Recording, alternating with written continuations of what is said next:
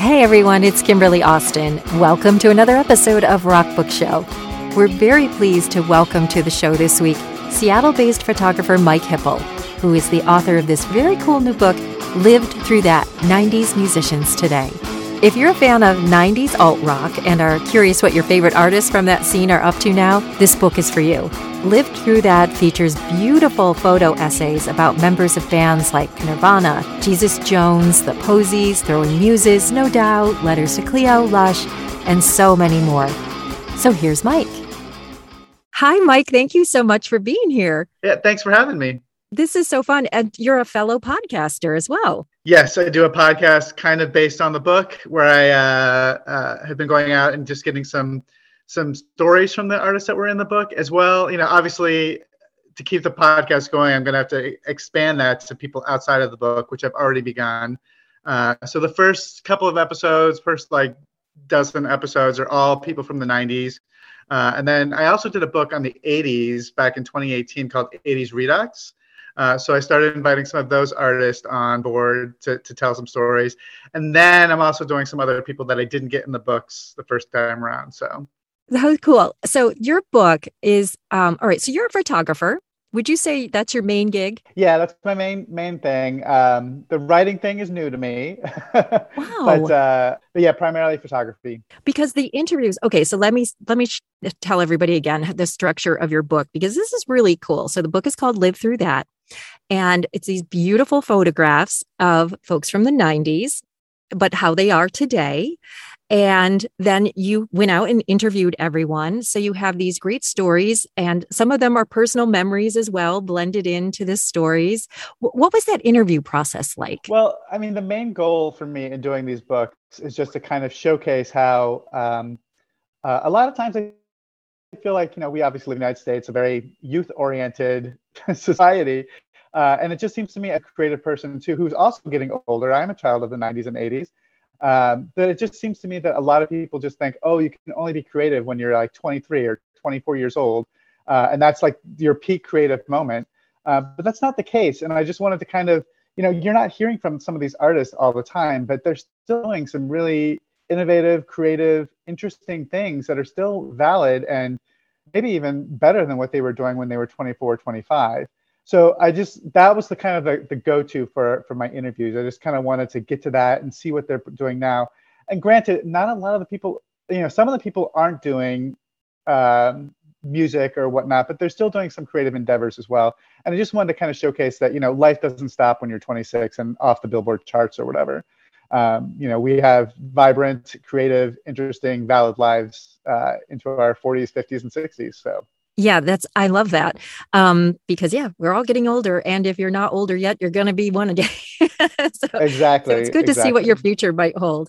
Um, I want to talk about go back to the beginning of this book again because the foreword to this book. Now, I've read a lot of forewords, and I just well, first of all, I'm a big Dave Holmes fan it's it's almost like another book I want to read. Just the way his writing style is so great, and I I love to hear what you thought about when he did the foreword for you. Yeah, uh, I was uh so when I did the '80s book, uh, he was the one guy that I really wanted to do the foreword. He was, you know, I had just finished reading his book Party of One. Uh, I'd obviously read a lot of the stuff that he had done for Esquire and such, uh, and I knew that he was like the right voice and the right person, and I just felt such a kinship to him. Uh, and so he wrote the '80s Redux one uh, and I literally cried when he wrote that one. I, I you you have probably haven't seen that one yet, but it was it was so great. And then of course when it came time to do the '90s one, there was no nobody else I wanted to do the for other than him because he just set that '80s book up so perfectly, and he did the same thing on the '90s book. He just set it up so perfectly, and uh,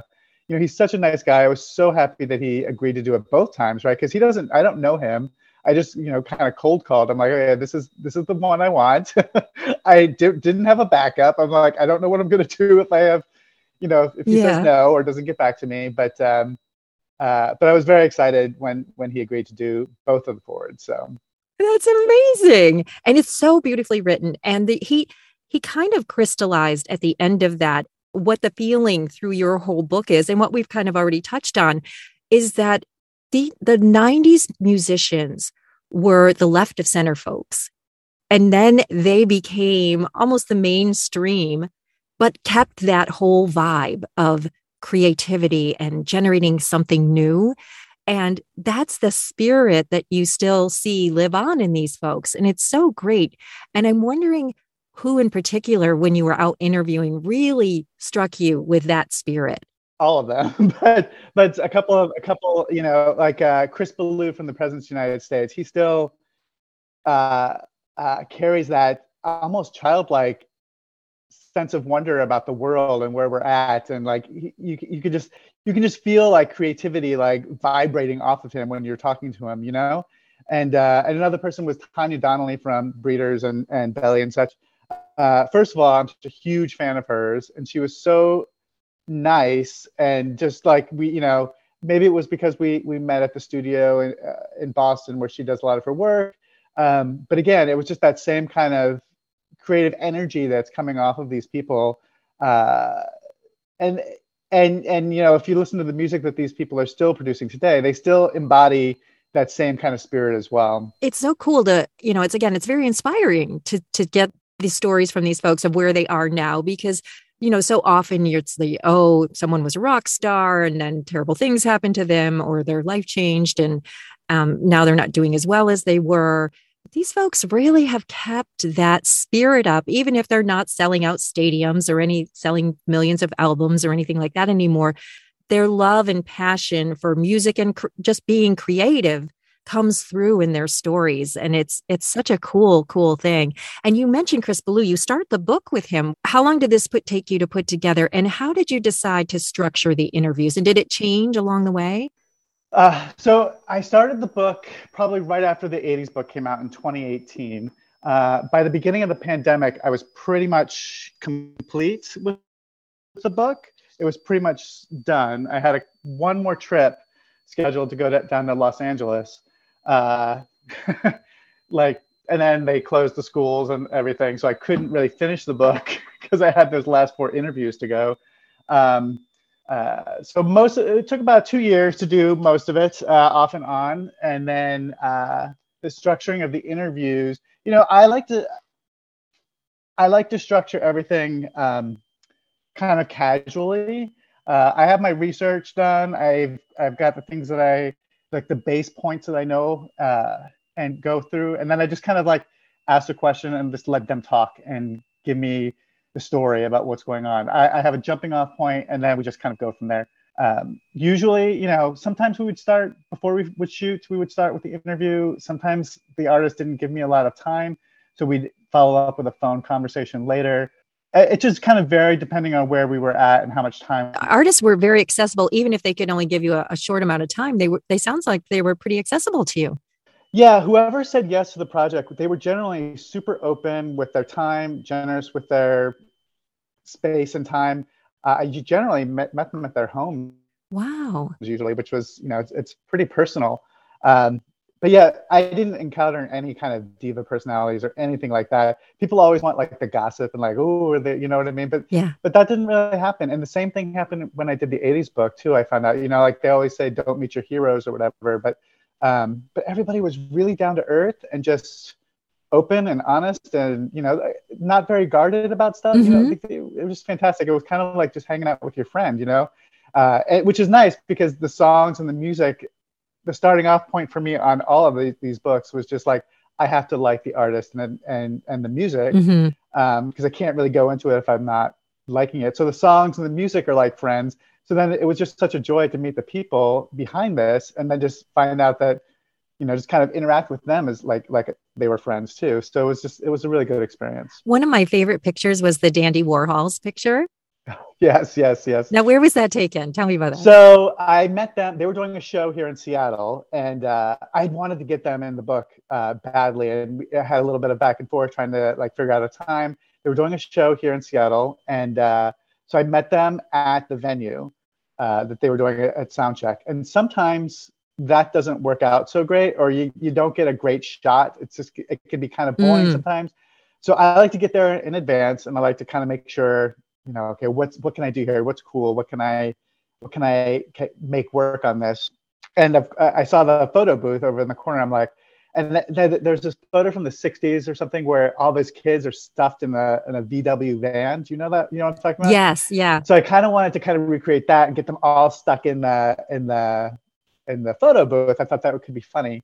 Um, and it, and it worked and they were they were totally down with it. And then there was a big advertisement on the side like it had these cheesy grins of people and so on and so forth. And it was my favorite photo from the whole thing. And i and i was thinking i was just going to kind of photoshop that out a little bit after the fact. Um, mm-hmm. and i was looking at it i'm like well what if i put them in there and like kind of you know what i mean? Like kind of make it a like a, a weird meta thing. Uh, and then i'm like is that going to be cheesy? Is that not going to be cheesy? And i did it I meticulously worked on that Photoshop on that. And I don't usually do a lot of Photoshop on the pictures. I like to be pretty just kind of genuine and this is what you get kind of thing, you know, maybe a little bit yeah. of brightening or whatnot. But usually I don't do intense airbrushing of faces or anything like that. Um, but I sat with it for a while and uh, and I was like, I really like that. So anyway, that's what ended up in the book. But I'm glad you I'm glad you like that one. oh, I loved it. Yeah. And you know what? That's actually the pictures now i'm trying to like i was like what is it about mike's pictures that are grabbing me? And that's what it is that naturalness to them. They're they're very real and um but yet draw you in and it, they're just they're just really really cool.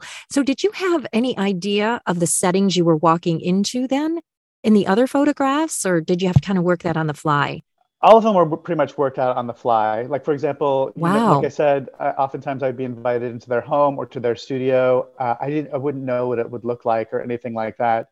Um, so, so I'm often working on the fly like that, and I, I kind of enjoy that actually, um, just mm-hmm. because mm-hmm. uh, uh, I, I, I feel more creative in that environment. I feel like if I over plan something, it never ends up looking like it, looking at like I thought in my head. So I generally generally like this element of surprise, and that kind of gets my creative juices flowing too. Yeah. Um, I always have the address of where I'm going to be. I'll always show up, you know, an hour ahead of time, an hour and a half, walk around. You know, I won't go into their house obviously if I'm not there, but I'll, I'll generally walk around the neighborhood and see like if there's something I could use out here, just in, just so I have a backup mm. um, in case something doesn't work out. I'd like to have a couple of things in the back of my head because obviously I don't want to take up too much of their time if, if we don't have if we have limited times. Um, so I try and have a general idea of something that that could work uh, when I get there. Sometimes I get there and it's like boom, that is so cool, that is exciting, that is exactly what I want to do. And sometimes it's a little it, it can be a little bit more of a struggle. Yeah. Um, but but both are equally satisfying. That's so cool. And as I mentioned, the interviews and the uh, the stories that you tell with the photographs are are fantastic. And I can't believe you're not a writer because they're they're beautiful stories. It's it's really great. So are you going to be less intimidated moving forward now?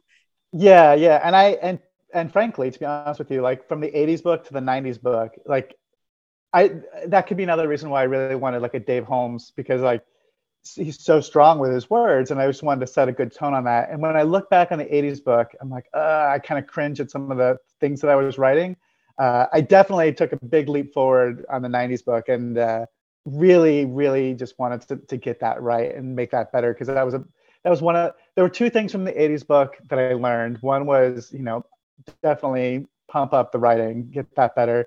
And the second was on the 80s book, I had a lot of uh, people come up to me and be like, I like the book, but like I don't really know these artists. And I'd be like, you do know this artist, you know this song and this song and this song. And they'd be like, oh yeah, yeah, yeah, I know that now. So in the 90s book, that's why I have the little uh, playlist on there in case somebody doesn't know the band.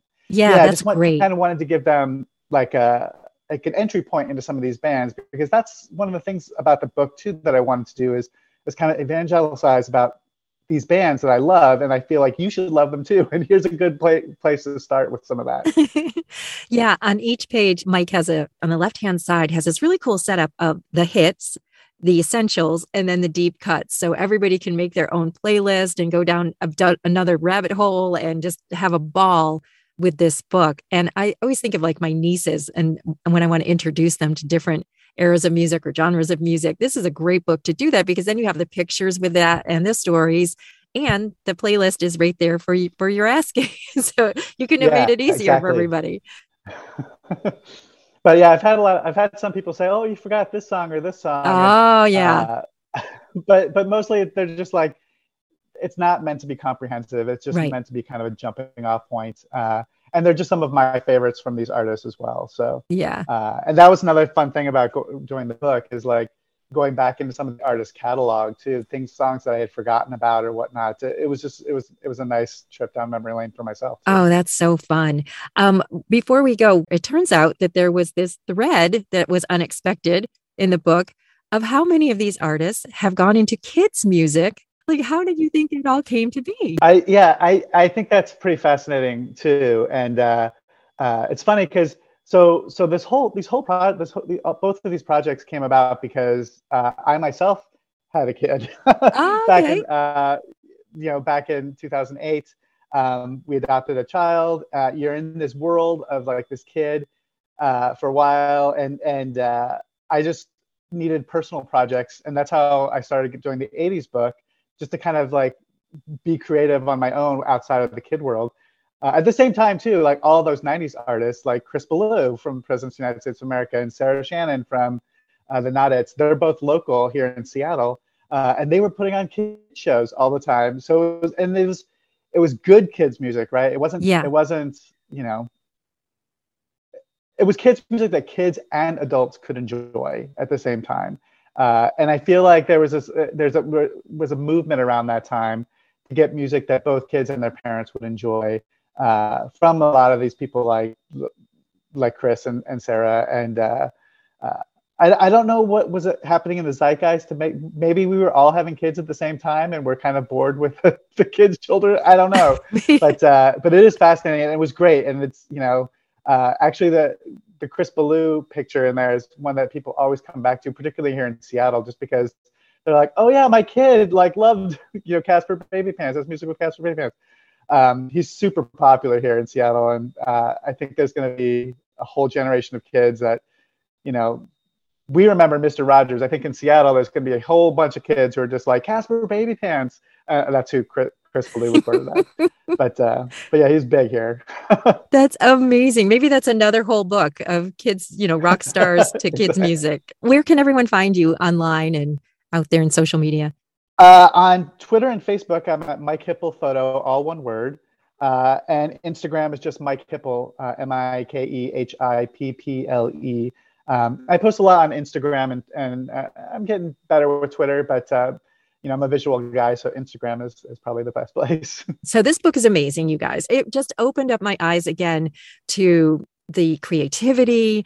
there was that you know the 90s were kind of a magical time where there was lots of really interesting creative things going on in music and the radio played it and uh, allowed it to be played and allowed it to be hits like i can't imagine some of those songs being ever played on the radio today Mike, it's been so great to have you. Thank you again for doing this. I appreciate it. yeah thanks for having me i really enjoyed it If you enjoyed this one, we hope you'll subscribe to our show and tell your rock book loving friends. We're dropping new episodes every two weeks, and we've got a great slate of guests scheduled for future shows. And did you know you can follow us at Rock Book Show on Twitter, Instagram, and TikTok? There is no dancing, but we do chat about great rock books. Our theme music is by Dash Coombs. Thank you again for listening, and I'll see you soon.